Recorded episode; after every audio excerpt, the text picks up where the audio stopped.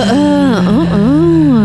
uh, uh, I'm Morgan. And I'm Isabeau, This is Womance. a podcast about romance novels, About fabric dyes, about slavery, about New Orleans culture, about the Underground Railroad, about biscuits, about bad friends, about good friends. about communities, Most of all, it's about that first thing. romance novels.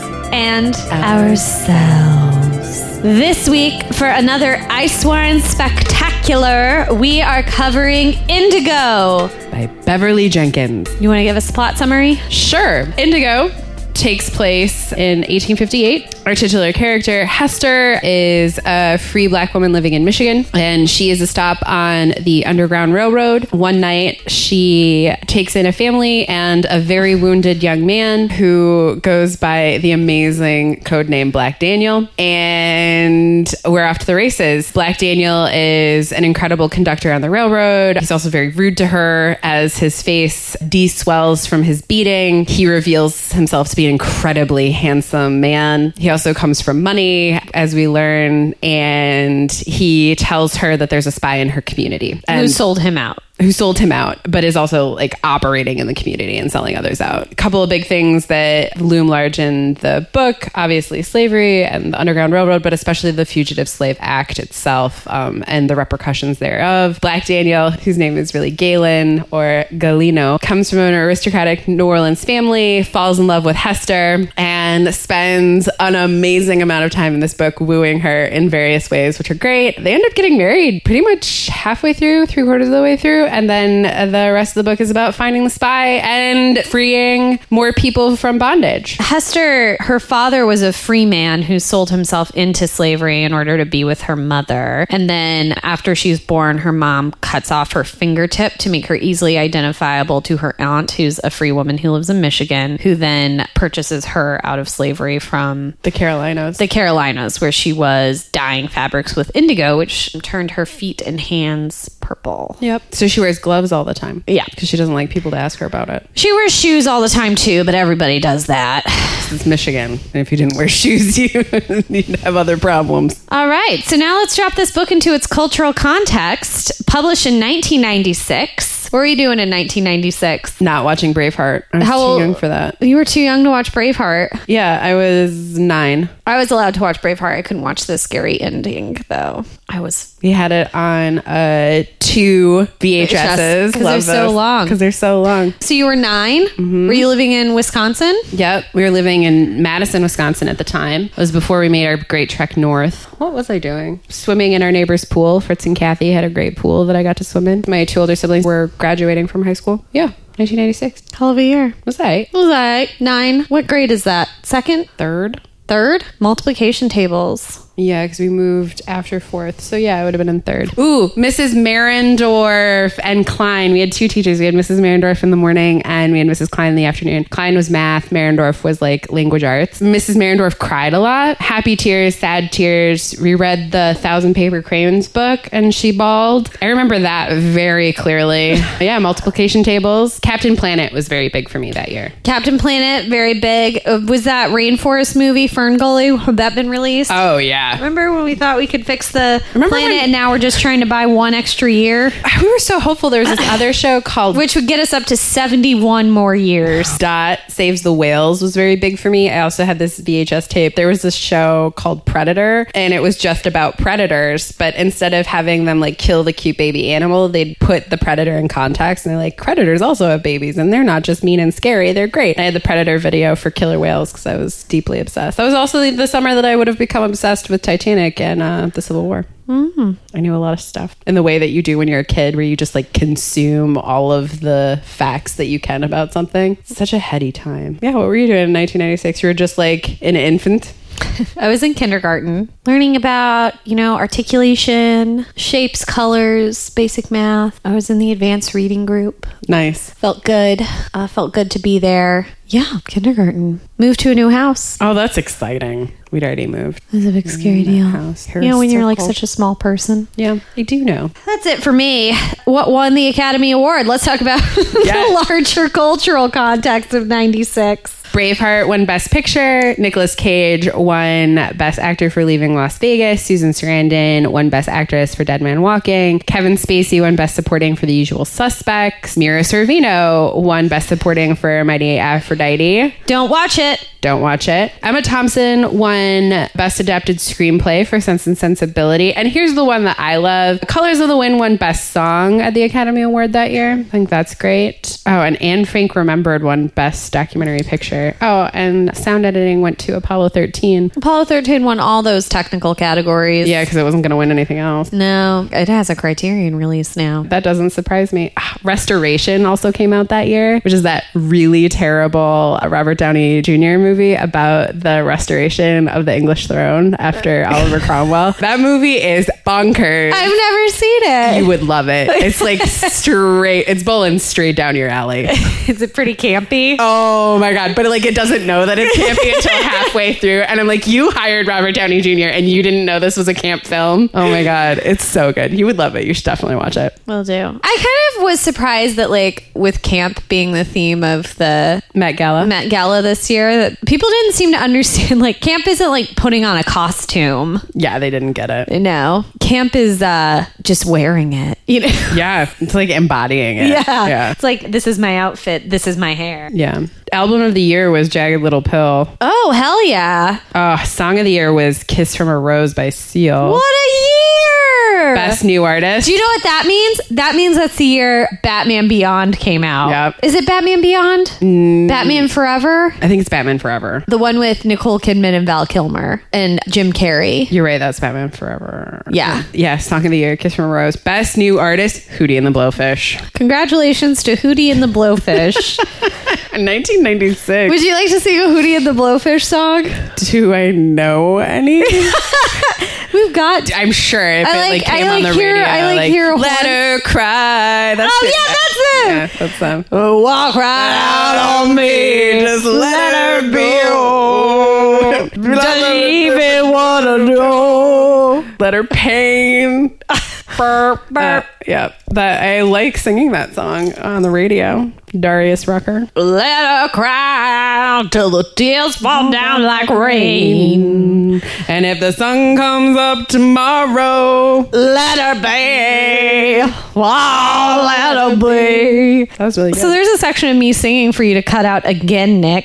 Stymieing my musical career yet again. Again, Ugh. And it is into this stew. that we drop Indigo. So this is not the first Beverly Jenkins we've read on the show. Beverly Jenkins does have the best covers. The cover that I have is really boring, but part of the reason why I got it is because They don't have it in any of the Chicago Public Library branches. I have chosen to believe it's because people keep stealing it. Okay, I think that's fair because I was really shocked because this is one of her more popular titles. This is like on every romance, like five romances you need to read list. Yeah, I was shocked that the Chicago Public Library didn't have it. TBH, when I picked up this book, I didn't have particularly high expectations just mm. because I loved the other Beverly Jenkins we've read, and I've mm-hmm. read other Beverly Jenkins since then, and I really mm-hmm. love her books. But I was like, in the context of the other Ice Wines we've read, mm-hmm. I was prepared for something, you know, kind of a, a slog. Uh, this was not a slog for me. No, for me neither. This read like a delicious high speed chase. It's as good as everything I've read since then. This is her third book. This is the one I always hear about. I wonder if that has to do with the strength of Galen, our hero, and Hester. it feels like her voice and sense of direction was fully formed at this point. Mm-hmm. Who initially published this book? I have no sense of who published this version that you have. It's so strange. It is a very strange version. I think it's Avon. There's a recipe in the back. Indigo mud recipe. One of Hester's and Galen's favorite things to do together was making mud pies. This is mud you can eat. It's a dense brownie, like caked, covered with a thin layer of marshmallows and topped by an awesome chocolate icing that's delicious as a love scene. Indigo mud is quick and easy and should be made the day before it's served. Day before? I can't live like that. And it's also funny because it says discover Beverly Jenkins on Kindle and every title is underlined as if it should be a hyperlink.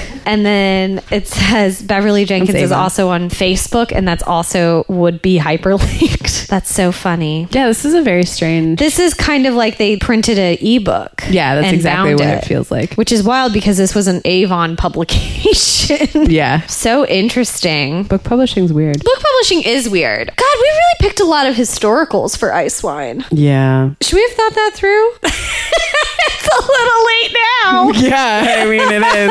Uh, if you give us money on Patreon, you can get in our comment box. you can tell us if you think we should have thought this through A little bit harder. a little bit harder. It is interesting though. The way that we structured Ice Wine was taking books from a particular period and then like choosing the lionesses in their field at the Yeah, time. yeah. Right. So we have Stephanie Laurens, we have Beverly Jenkins, Danielle Steel, and Debbie Macomber. Other than that, like throw in a Nora Roberts, and like that's kind of That's kind of it. We already did a Nora Roberts. We already did a Beverly Jenkins, but I've always wanted to read Indigo. Yeah. And that's why I thought of it. I liked the last Beverly Jenkins we read, so I was into reading more of it, whereas like I wasn't super into Nora Roberts. Yeah, her murder book was tough. I've only read two Nora Roberts novels, and both of them have been weird and like making me uncomfortable. But Yeah. Beverly Jenkins is just a treat. It is. She is a treat. There is that problem of not every woman can be a heroine. Yes. Because when there's a villainess in one of her books, They are villainesses. they are villainesses. But there is still like the whole spectrum, like the character of Jeanette, the mm-hmm.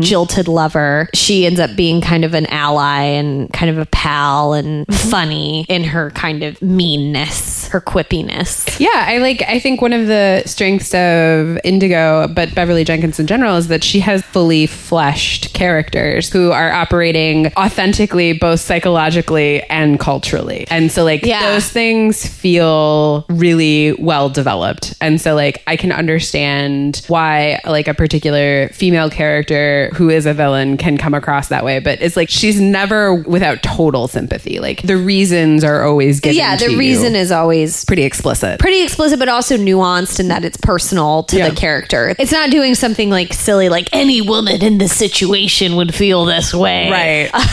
yeah. Or making like a monolith out of anyone. Yeah. And But it, her like, villainesses are really villainy. yeah, they're bad ladies. We get mm-hmm. two good ones. We get Grandma Veda, Grandmère, and what's the girl's name? who marries poor Foster. who marries poor Fosty, Janine, mm-hmm. two real villainesses. Mm-hmm. So Grandma Veda is the matriarch of Galino's family, and she raised her grandson as a slave until he came into his majority, which is not something I knew an American could do. There were a lot. I learned a lot in this book. For instance, as soon as you get into Michigan, you're free. So, like, if you're being transported with the person who owns you, as soon as you touch Michigan soil, you can leave. Yeah. But in New York, it's 90 days. Yeah. And like those kinds of details about how, speaking of not monolith, like how the states were operating with Yeah. the question of like freedom, even Yeah. in the North, and like how deeply complicated it was. And then like the Fugitive Slave Act like upends all of that. Oh, holy shit, Isabel. Yeah. I know we were talking about 23andMe the other day. Uh-huh. 23andMe is having a hard time convincing black people to give their genetic material to anybody. Go figure. Yeah, I wonder why. And they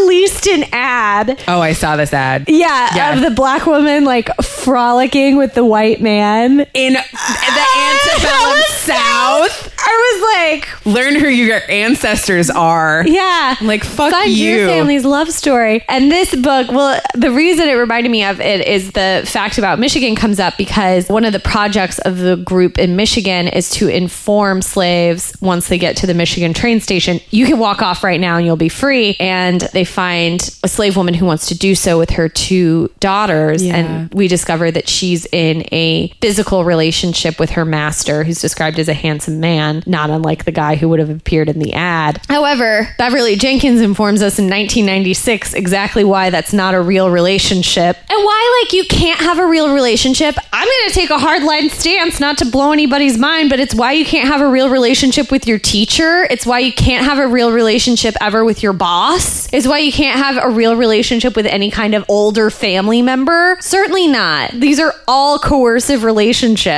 Yeah. And the idea that there's any kind of parody or choice and that it isn't coercion is so beautifully illustrated in this novel where it's like, this book is like, the slave owner says he loves her. And she's like, but you sold your sons and Yeah. you would sell our daughter. He said, I don't think of you that way. it's like, you think of the children, the flesh of her flesh that way, you fuck. The flesh of your flesh. Exactly. And so, like, yeah, Bev Jenkins, clear eyed. She's like, no, this is clearly not a romantic relationship. This is one of a power imbalance. And, like, you know, it's dealt with such nuance Yeah. because, like, even this woman at the station with her two daughters in hand is crying. Like, she's seizing her freedom, but, like, you know, there. It's a difficult decision. yeah, and it comes with an emotional cost. And, like, she doesn't downplay any of that. That Yeah, it is. it's not simply walking off to freedom. Right, Right. That it is complicated. That relationships were complicated. The idea that you would sell yourself into slavery to be with the woman that you loved, and that she didn't speak to him for like weeks on end because she's like, they could sell us apart any minute. Yeah.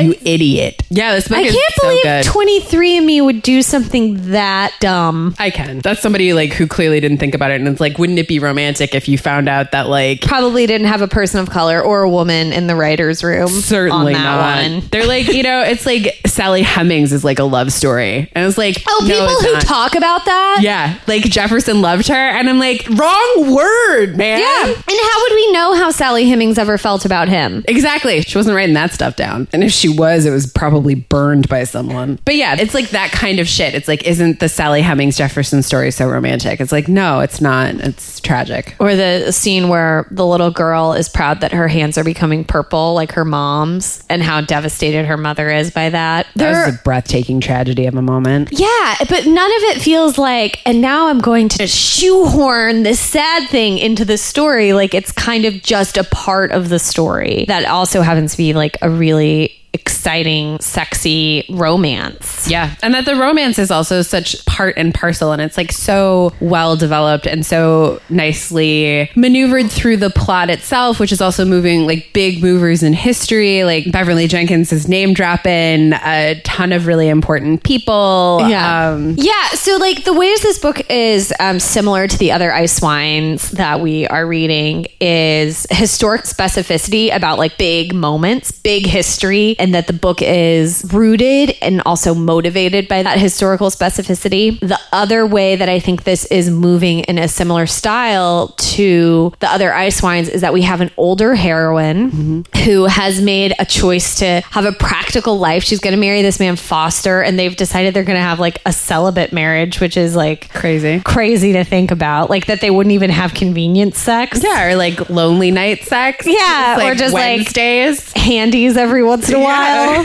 like that that part of it felt like silly and weird. Foster's silly and weird though. Foster is silly and weird. She's a little silly and weird. Yeah. Our heroine is. And kind of But even that is like explained because she's raised entirely by a maiden spinster aunt. but she kind of also becomes self-aware that she's silly and weird. Yeah, and like Yeah. that's so nice. And like there's this wonderful move later where she's finally had penetrative sex with our hero. And he's like, Well, you could be pregnant, that's why we have to get married. And then she like a hundred percent didn't know that that's She how- just didn't think about it. but she also like literally didn't know. So then she goes to Aunt B Yeah. and is like, I need to know how getting babies No. happens. I think she was surprised that it could happen the first time, is what she specifically says. Right. But like she doesn't really know anything about her body other than that she has a monthly course. And so then there's that lovely scene where she knocks on the door and she's like, I need you to tell me everything there is to know about being a woman. I think it would have been helpful if the dialogue of that scene would have been written out because there might be some stuff that I could learn. like, don't just like put it out there and then like don't fade to black on that one. funny, I because think- you might have some facts that would be helpful. super good facts about being a woman. And like, I loved that. It, it was too bad that it was faded to black, but also that like Beverly Jenkins goes to the trouble of telling us that they spend the rest of the afternoon talking about it. Yeah. It's like hours. We have a heroine who is older who has decided to take a path in life that is not centered on a partner or finding a partner or being married Or and then- reproduction. or reproduction. And then romance finds her. Mm-hmm. And she bakes the cookies No, she doesn't bake She the doesn't cookies. bake the cookies. She maintains her like I mean she bakes the cookies and then she kind of takes on this persona of like a well-to-do. Like there is this transference that happens where she marries her billionaire boy mm-hmm. who's going to now take care of her and the housekeeper explains to her like you're going to have to find other stuff to do with your time besides like baking and cleaning and cooking because other people are going to take care of all that for you. Mm-hmm. So plan a fair or something. I found that to be a really helpful scene because it is kind of often that I think like, well, what would I do with my time if I were a kept woman? And it's like, oh yeah, Philanthropy. You, philanthropy. You have like a lot of space in your day to take up like hobbies and like Read. and read. I think maybe like the idea of like a transference is missing from a room of one's own, but mm-hmm. is like present in indigo.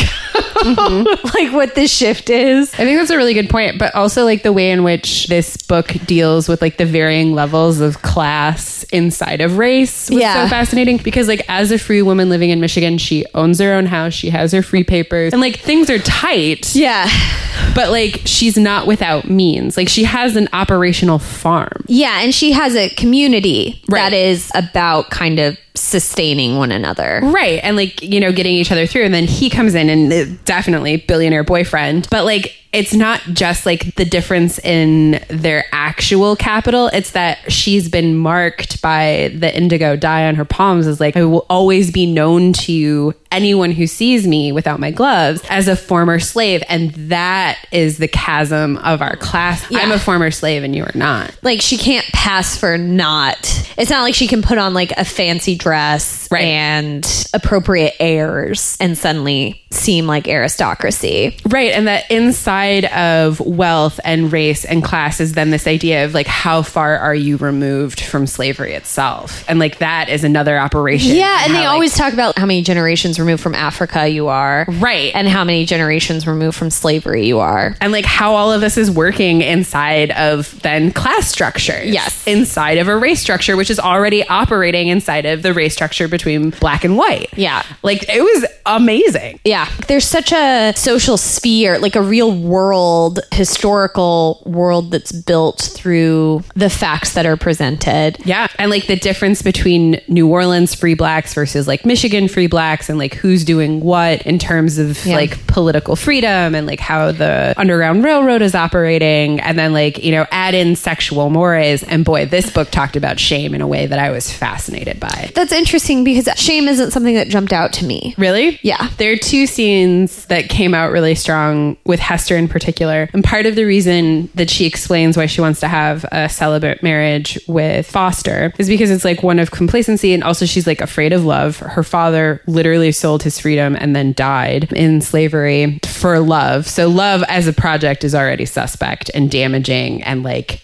erasure. And the other part of it comes out when she's like, I don't want to play into the stereotype of black women being insatiable and hypersexual. And like, if I have needs at all, like that's playing into that. I don't remember that part. I remember the scene where she is sharing her family's story with Galen. I felt in the text and the way that she related the story did kind of have this appreciation like i don't think it problematized love or romance. I think it showed that it could be a problem but i think it was still sort of isn't it romantic ing about it? I think whenever she talks negatively she talks about the fact that her maiden aunt never got to express her affection for this guy because he was still married. Like that to her was foolishness. The idea of being with someone who didn't want to be with you. But i felt like her parents love story was very much in that like isn't it romantic type. And truly like that's intense. There are a couple of places where she says stuff like, proper women aren't supposed to enjoy this, are they? i don't think that's tied up in race. I thought that was just kind of like a general idea. But like, she has an explicit part where she talks about it in terms of race. i'm interested in this idea of kind of looking at how being a proper woman is understood in this text and what function that's serving our heroine Hester, she already does a lot of stuff outside of the norm. She lives by herself. She's a conductor on the Underground Railroad. She does a lot of things that put herself in mortal danger in order to further a political cause. The idea of like marriage is kind of secondary to all of her other projects, but she is concerned with this idea of chastity as um, part of being a proper woman, which I think is de rigueur for the day. One of the things that she finds fearful and kind of frightening is that Galen makes her feel kind of giddy and young, which is an experience she's had before because she's able to relate to it. But she not super interested in that side of herself until she is. She decides like this is going to be my last chance to kind of have like a passionate sexual experience and she seeks it out, but she does it kind of eyes wide open in a way that Galen does not. In that he sees this as like a coming over, as like her admitting her love for him, which is true, and wanting to seek out a longer term relationship where she sees it as a final opportunity and kind of a thing to get out of her system almost so that she can live without regret moving forward. Yeah, I think it's fascinating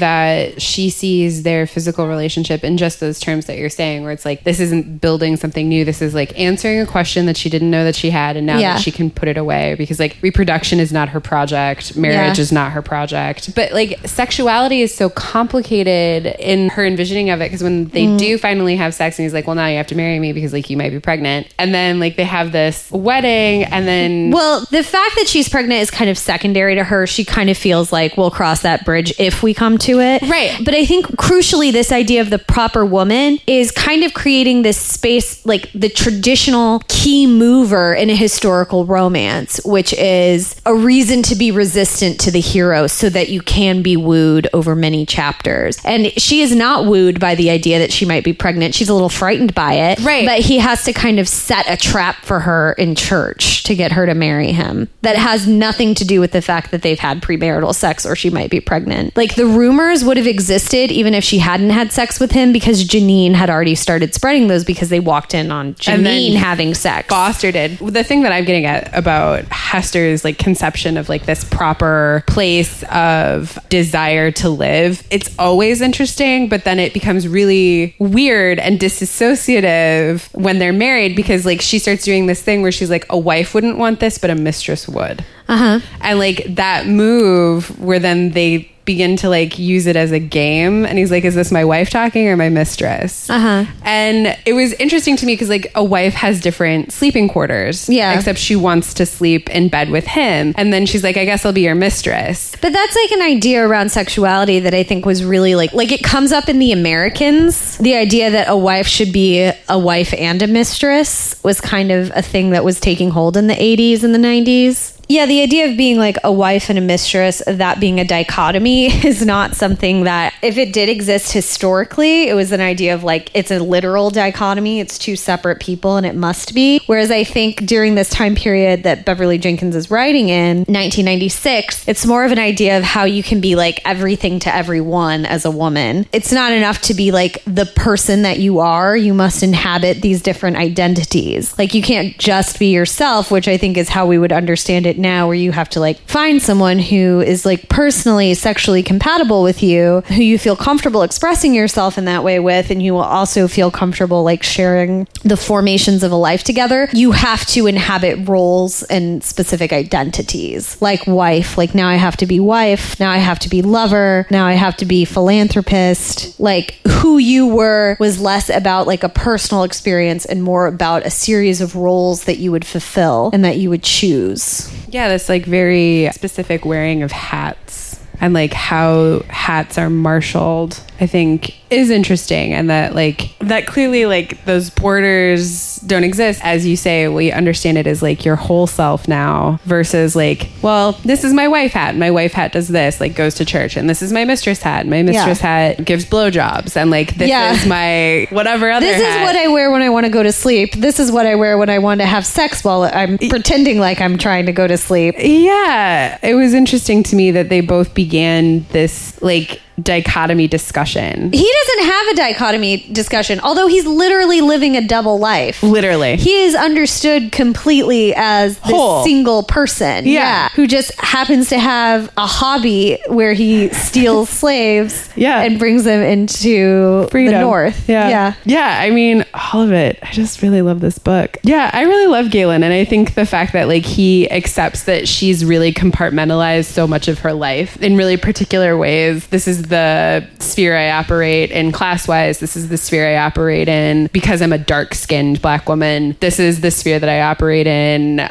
here in Michigan, these are the circles I operate in because I'm a woman. Like, these are the things I can do because I'm a woman. These are the things that I can't do because of where womanhood is. And like how she circumnavigates those, what feel earnestly to her like strict boundaries, but then like they aren't. Like, there are moments where she takes on like these really dangerous roles, like when she allows herself to take the place of her neighbor in the jail cell that's to about to be transported back to the South. Yeah. And like, that's a really dangerous situation. There's that terrible slave catcher who's like gonna like rape Shoe. her. Yeah, shoe. And like it's so clearly she's like, I could only do this because I was a woman and could pass pretending to be this other woman. And like the way in which womanhood then is marshaled very specifically to like help somebody else out because of you know the fairer sex or whatever. And I like those moments where gender comes up like that are really interesting to me in the book. To be honest, I feel like prior to her marrying Galen, she is a whole self. I think she compartmentalizes trauma and manages it from her past mm-hmm. in a specific way that allows her to like do her project, which, as we've said, is not about getting married, is not about reproduction, is about something, you know, larger than her individual self mm-hmm. and larger than her individual community, right? Once she is married, she is filling roles. Mm-hmm. But like that's what's so interesting to me about it because like these are roles and expectations she understands, but like haven't necessarily been like explicitly communicated to her. Like she's the one that decides that like wives don't sleep with their husbands, right? And like this has been communicated to her, however, even Yeah. though she's like lived with a spinster aunt. And like he's the one who's like, no, it doesn't have to be that way. And she's like, well, that's what mistresses do. And like Yeah. it's weird how like labels that she's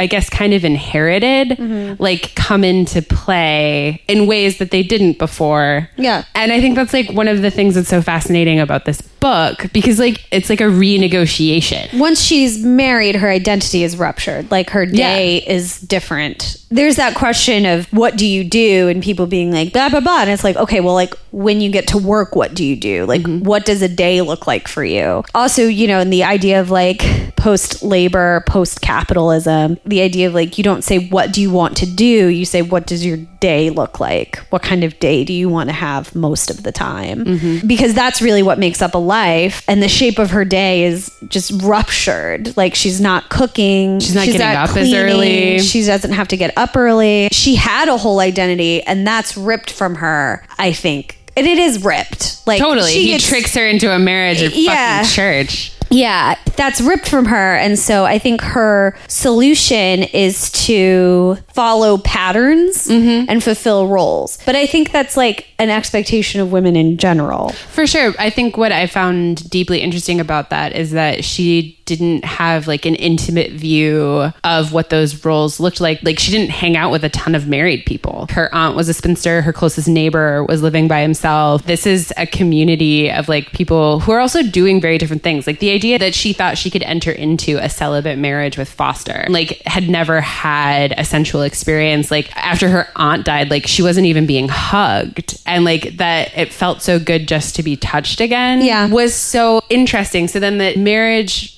roles would be so well defined that even if you're like not existing in a community that has them so rigidly, like you would still internalize it as rigidly as Hester did was fascinating to Well, me. Well, she's around a lot of married people and like a very like conservative church going yeah. historically accurate idea of marriage is all around her all the time. But like a lot of those marriages have either been ruptured because of slavery or like they're operating in like different ways. And so yeah, the church is very conservative, but I think like the messages that she's getting about marriage itself are like strange to me. Or and like cultural narratives narratives as opposed to like actual practices. Right, or practices that she would have seen or participated in. She wouldn't have because she did live with her unmarried aunt. Right. But she was around lots and lots of married people. Right, but like didn't have like an intimate view of what was happening. is, Yeah, yeah. Point. So like the fact that she like had such a rigid understanding was fascinating. I Well, if you only see like the public performance of marriage. and then only hear about marriage in the church very specifically. And like that's the other thing too, where like this like celibate marriage that she and Foster like come up with is so interesting. And then in the church scene when Galen tricks her into marriage and the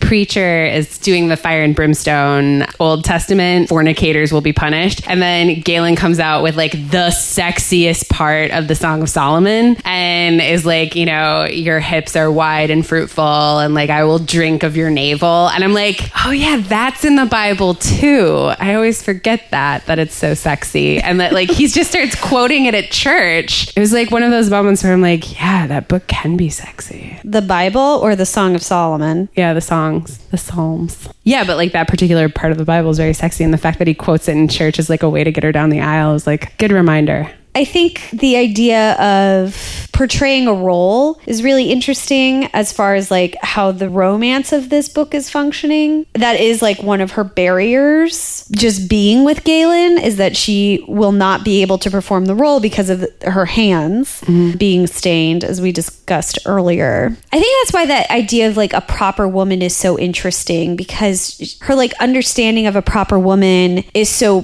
personalized and depersonalized because mm-hmm. I think she understands herself as a proper woman, but kind of also self regulates and edits behaviors in a way that's based on a, a social narrative. Totally. And like I think that's a really good example where it's like Galen needs to marry a proper woman who can move in the circles that Galen moves in. And like she doesn't fit that definition of proper because of her hands, but in like every other way she is. I think she knows herself to be a proper woman. That is something different from being a proper woman. But like that's how like proper for Galen, right? Like this role fulfilling. It's like, Appropriate for Galen because her friend B says men like that don't marry women like us. Right. And once that clarified for her. And she kind of said, you know, of course, I've always understood that. I think that even is based on like a social narrative. And I guess this book is just so saturated in like social understandings and structures that is also kind of being marshaled through the Fugitive Slave Act and the different laws that kind of became state by state piecemeal, more and more baroque as the country got closer and closer to civil wars. I think that's an interesting parallel. I think so too. The actual stated laws that are shared explicitly throughout the book, along with these like social laws that are Unstated. that are also stated in the book, but kind of not written anywhere. Right. And are just kind of being interpreted. Her understanding of a marriage is very different from what an actual marriage is because she's only seen the public performance of it. Right. Whereas, like, Ezra Shue understands the Fugitive Slave Act as this more like amorphous thing where, like, anyone who fits a super vague description of a slave can count as that slave and I can take them back and make money off of it, as opposed to like what the law was explicitly stating. But like there again, like, and I think like that's such a perfect illumination of what we're talking about, where it's like the law is like written explicitly, but the way in which that it's written explicitly is so fucking vague as to be like stupid. Yeah. Right. And so like, And it not actually a rule. Right. And like the fact that like you can test the idea that you are this slave, that the slave catcher is caught, but like the court gets like $10 if you are transported back and five if you win. Yeah. So it's like, it's like that kind of shit. Yeah. Where the letter of the law versus the spirit of the law. Yeah. And like the letter and the spirit of this law were just fuck all. Yeah. And like Ezra Shu knows that. But then like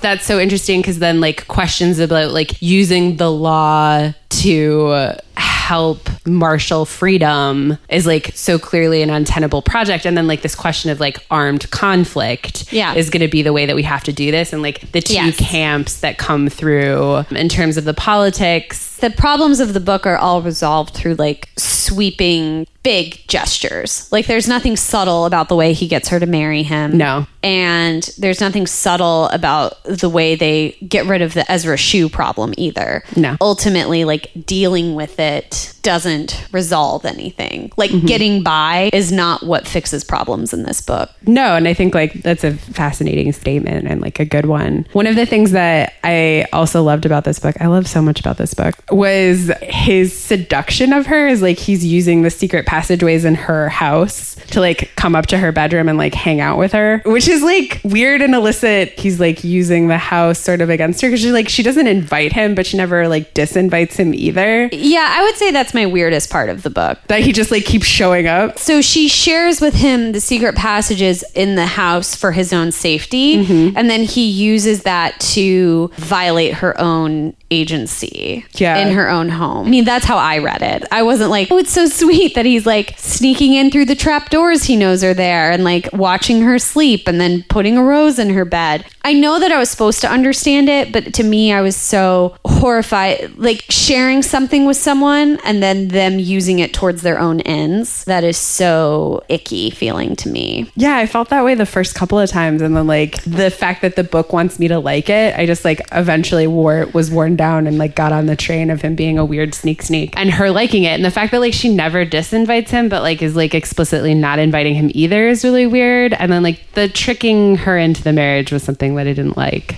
But also so weird. Weird thing I noticed. She has six orgasms before he has one. That's a weird thing. That's a weird thing I noticed. I think mean, it- that's been happening like in Devil's Bride, she has a lot of orgasms Mm-hmm. before he ever has one. In No Greater Love, she has zero orgasms zero until until the one mutual one. space of years there. Yeah, there seems to be like a lot of hand stuff in these books. Mm-hmm. I think there's mouth stuff in this one, but I think I'm interested in the fact that like in the contemporary romances, it's like they do hand stuff, but then they go straight to mouth stuff Mm-hmm. if they don't like jump right into what did we call it? Potentially reproductive fornication. Yes, potentially. Rep- At PRF before they jump right into that. Whereas, like, I feel like there's like a lot of hand stuff in these ice wines. There's so much hand stuff in these ice wines, and it's like hands all over too. Like the body is a real So much nipple stuff. Yeah, there's a ton of nipple stuff. in So much nipple stuff in this book, but also in the other ones we've read. Yeah, and that's what I mean. Where it's like, Nipples get a lot of play in the 90s. yeah, you always see the nipples like do something before they're actually played with. It's like, oh, it's cold in here. Oh, I'm aroused. Or it's like your nipples are points. It's just like it's so. Yeah. I'm gonna take off your gossamer chemise and like reveal your pointy nipples. One of the things I really liked about this book was that we had a heroine who wasn't like evisceratingly beautiful, but she didn't realize it. Mm-hmm. Like, I think she understood herself as a beautiful woman, and her hero understands her as a beautiful woman, but it's not everyone who appreciates what she looks like. And that fixes a lot of problems for me. But also the fact that she's like trying to get by. I mean, she has like a billionaire boyfriend, but it's still very much a part of her life that this novel depicts her like getting by without creating like some sort of like, let me get out the world's smallest violin. Like, she's getting by. Yeah. Whereas I think oftentimes romance novels, if they have like an impoverished character, it's like the fact that they do without food is like, whoa. Whereas like with her, it's like a really conscious decision. It's something that she's used to doing. Like it doesn't make her seem like a victim. No, this book is really invested in Hester never seeming that way. And I Yeah. love that about it. But also, like, she lives alone, but she's not alone and she's not lonely. Her community Yeah. is never going to let her starve. Like, there's not Yeah. a scenario. She's never desperate. right. You're right. She's never desperate. That's such a nice thing. I think we see a lot of our heroines in real, like, desperate situations. Or like whenever her former fiance Foster understands her to sell her land as like a really big deal. And she's kind of like, you know what? I let it go. It's fine. It's over. And then when Foster tries to buy more land from her, she's like, I'm not going to sell to you because I just don't want to. Like, Yeah, you were like- kind of a jerk. Yeah. And he's like, you need the money and, like, you're blah, blah, blah. I thought he was going to be the I did too. the mole. What a good red herring. I was really surprised by who the traitor ended up being. Me too.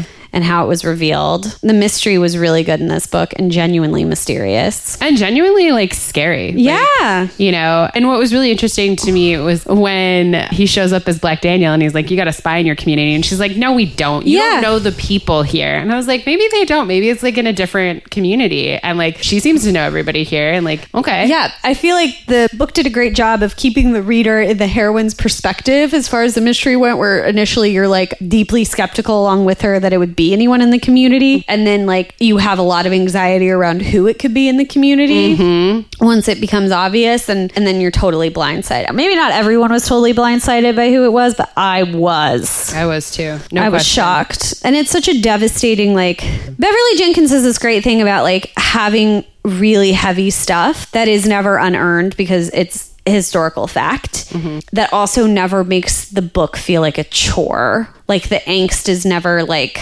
something I have to pull myself through to get to the happy parts. Like it's just another part of the story that's crucial and develops characters and develops the story in a way that's interesting. It's not just like, and then the horses were screaming also, and then there was thunder, you know, like it's always like the carriage crashed and then the wolves came, you know? Yeah, Beverly Jenkins, the stakes are always just right. And I think, like, especially when we're talking about like the years Slavery. leading up to the Civil War and slavery and the Fugitive Slave Act, like, these are really intense stakes life and death and all that. And like the fact that it isn't a slog or overbearing, it's so rooted deeply in its humanness. And like that we are so deep in Hester's perspective and like we watch her grow and change and adapt and that we've always understood her as an adaptable person and that she's in a community and like that the community is fully fledged and has like a little bit of backstory like the sheriff and like you know the fact that he was best friends with Hester's dad before he sold himself into slavery. And like that's why he feels like trapped by this stupid law. But like I just love that Hester's alone but not lonely that like the the stakes are high the name drops are all you know really big. You But, like the big historical facts. I like- You've enjoyed that about this project about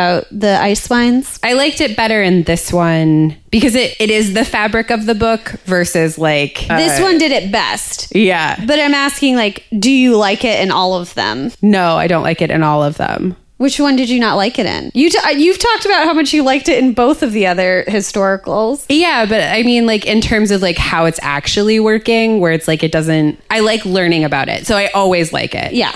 But in relation to how it like functions as a part of the book, like Yeah. this one does it best hands down. Like Stephanie Laurens, like I was interested to learn about mourning and the ton, but like could have done without. I mean, I like the historical details, but they weren't in service to the story. And like this- Devil's Bride, it was in service to the story. It controlled how they were moving and how she ended up taking on the role of Duchess because everyone else was grieving and how she was able to I mean, some work of it, but solving didn't- the mystery because she wasn't in as deep mourning as everyone else. And- Yeah, some of it, but like you didn't. We didn't need all of it. Like the mourning detail and like the difference between the Phaetons and like the wheel heights. Like I didn't. Yeah, yeah. And then it's like that's just. It feels pettier than what's going on in Indigo. It feels indulgent rather than like paste specific and baked in. Do you think all of the historical details in Indigo are necessary to the story? No, but I can't really point to one that I feel like is too big, you know, like where it, like it took me out of the story. And I think like that's the difference. Where It's Okay. like there were times in Stephanie Laurens and Danielle Steel where it's like this historical aside. Yeah, Dan-. Danielle Steel feels like two separate books. Yeah. whenever it's talking about No Greater Love feels like two separate books. Whenever it's historical research time, Right. And I think that's the difference between an aside and like a detour. yeah, whenever like- it takes you out of the story. Yeah. That's a good. That's a good measurement to have. It's a good measurement. What was your weirdest part of Indigo? Foster. Foster. Do you Yeah. want to talk about that more? Sure. Foster, nerdy academic, goes to England to be educated, comes back with a wife after being engaged to Hester. So that's number one weird. And then it's like everything about him continues to get weirder. Like it was hard for me to like fully understand his character. Yeah. And the fact that like he zigzags so strongly between like nerdy academic, very cerebral, then to like angry, petulant, really undeveloped, immature, especially in comparison to Galen, especially, but like other dudes that we meet in the book. I wasn't wasn't surprised, I guess, that he was so bamboozled by the woman that he married. But like, I was surprised that he was so uncaring of Hester. It was Yeah. like, you were going to marry this woman. Like, why are you being so mean to her? Yeah. That was my weirdest part. That like he could have agreed to marry someone and then treat her so badly. So you think the character is weird? Just like, yeah, What's the weirdest part of the book? The part of the book that you had the hardest time with reconciling? Because like if you dislike Foster, you're doing what the book wants you to do. and like I did, I did dislike him, but like when he showed up without telling her that he'd gotten married, that felt weird. Right, it's supposed to. Yeah, but like I guess yeah, in the same way that Hester is like really floored, I was floored. Yeah. So that was weird. So there weren't any like parts of the book that were like difficult. I mean, slavery. No, like difficult not because the text wants them to be difficult, but that Janine. Okay, you want to talk about that more? I mean, sure. Like Foster's wife, Janine, turns out to be a terrible person, which, you know, you saw coming a mile away. It's just like too bad that it was so obvious and that she was so terrible. I didn't think it was obvious that she was going to be a bad person. Oh, really? Yeah, I thought she was just going to be like kind of even when they walked in on her having sex and she was like a woman has needs. Mm-hmm. I was like, yeah, you know, maybe like Foster just isn't hitting it, you know, and like that's tough. And I was like, maybe she really loves him. He's just not delivering on this particular aspect of their relationship, which is not a part of the relationship he ever planned on delivering with Hester, anyways. So yeah, I was pretty surprised by how bad she ended up being. Mm-hmm. Well, like we said earlier, like the villainesses are like real villains, Yeah, she was a real villain. and you had a hard time with that. Well, I mean, so when they caught her in the schoolhouse, and then she's like immediately turns and she's like, I'm going to spread rumors about you if you tell on me, and like this like blackmail move. I was like, ooh, she's going to tell no matter what. So like shit's about to go down. And then like that's what happened. And I was like, okay. And then there's this part, it's a little bit earlier where Foster is like about to ask Hester about like women's fears around sex, and like he's interrupted. Yeah. So like I understood that they weren't having, Having sex, because she didn't want to, mm-hmm. not that he didn't. Right. So then when they're having sex in the schoolhouse, I was like, "Oh, okay, now I understand that she's like a liar." Were you frustrated by, I guess, the fact that Janine's kind of one dimensional? Yeah, and like I think it would have been easy to like just like give her even half a dimension more. There's so many ways that that could have been different. There's that great scene in the carriage where she says something about like, why wouldn't you live as a white person? And like, why would you want to be a part of the race? Mm-hmm. Which is like a really heavy question. It really sucks the air out of the carriage and makes everyone like, woo. We all have had that experience of someone saying something really off color and kind of taking the air out of the room. And I feel like that would have been like a really interesting place to kind of let some deeper psyche of Janine take root beyond the fact that like she doesn't want to suffer, which I think we can all appreciate. Mm-hmm. But like her particular modus operandi is really hard to justify outside of she's a bad person. Right. Or she's like selfish. Like Yeah. she's in it for like number 1 because like nobody else is. Yeah, she's like it's irredeemable Yeah. the way she goes about things. Right. And I was like that's too bad. What's the sexiest part for you? Oh god, there were so many sexy parts. I love Galen. I love Hester and Galen. I love all of his pet names for her. I love that he has. I guess the first time that he goes down on her, I thought that was probably my sexiest bit. Um, the sex scenes are really good. They're so good. Oh, I guess the one in the carriage is my favorite.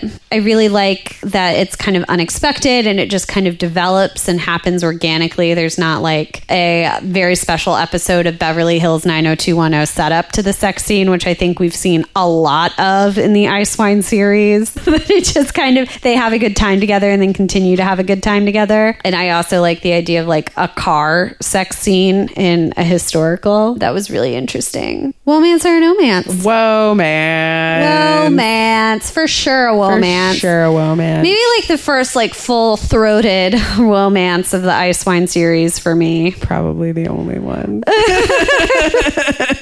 uh, yeah, and I think like in so many ways, like reading the Ice Wines, and I'm so glad that we did Beverly Jenkins. Watching the project of like trying to like work through the culture wars, through What the 90s were like. what the 90s were like in romance, um, But also in just like ideas of motherhood and womanhood. being so inextricably tied together. And like we're in like this moment where we're asking, are they inextricably tied together? And why are they and how are they? And like, yeah, the ice wines really decided that like, well, they are, and this is like biological destiny or fate. Or Yeah, whatever. yeah. And It's like, not until like 2001 that Oprah has someone come on and say self care matters. Yeah, and like in that way, like this novel feels like more nuanced and like has a depth to it. The idea of like the pre wifehood mm-hmm. Has a depth to it that allows the post wifehood to be more individualistic. Yeah, and that like she's not a tragedy before or and she's not empty. Like she is a full person before Galen enters her life. Yes. She would have been just fine without him. Well, what's so interesting is that all of these women have had a purpose and a direction before a man enters their lives. Indigo is the only book that our heroine maintains her purpose and her direction after getting married. Mm-hmm. Do you want to revisit the thing about stereotypes and shame? Did you find the thing you were looking I for? I couldn't find it, so okay. I mean, ideally, because I thought it was fascinating to deal like with the the inheritance of what that stereotype of shame around sexuality, and then have someone like work through that so corporeally. Well, I think like working through shame and sexuality is something that happens quite often mm-hmm. in romance. It's interesting if it's racialized. I don't recall that happening in this book. So I was wondering if you found that passage that did so. I didn't, but I know it's in there because I remember being like, "Holy shit!" I hope you find it. All right. Anything else? Beverly Jenkins. Everybody should read her. Yeah, this is really good. I mean, it makes sense why it's on all of the like must read romance books. The only other book from this era that we've read that I can think of that's on those lists like that is Beast. And Beast is a bit of a beast as far as polarizing the hosts of this show. But Indigo is one we can both enjoy. Yeah, liminal spaces. Uh, no liminal spaces in Indigo. Just small town, Michigan. small town Michigan stuff. With that, Loosen your stays. never your principles. Mwah!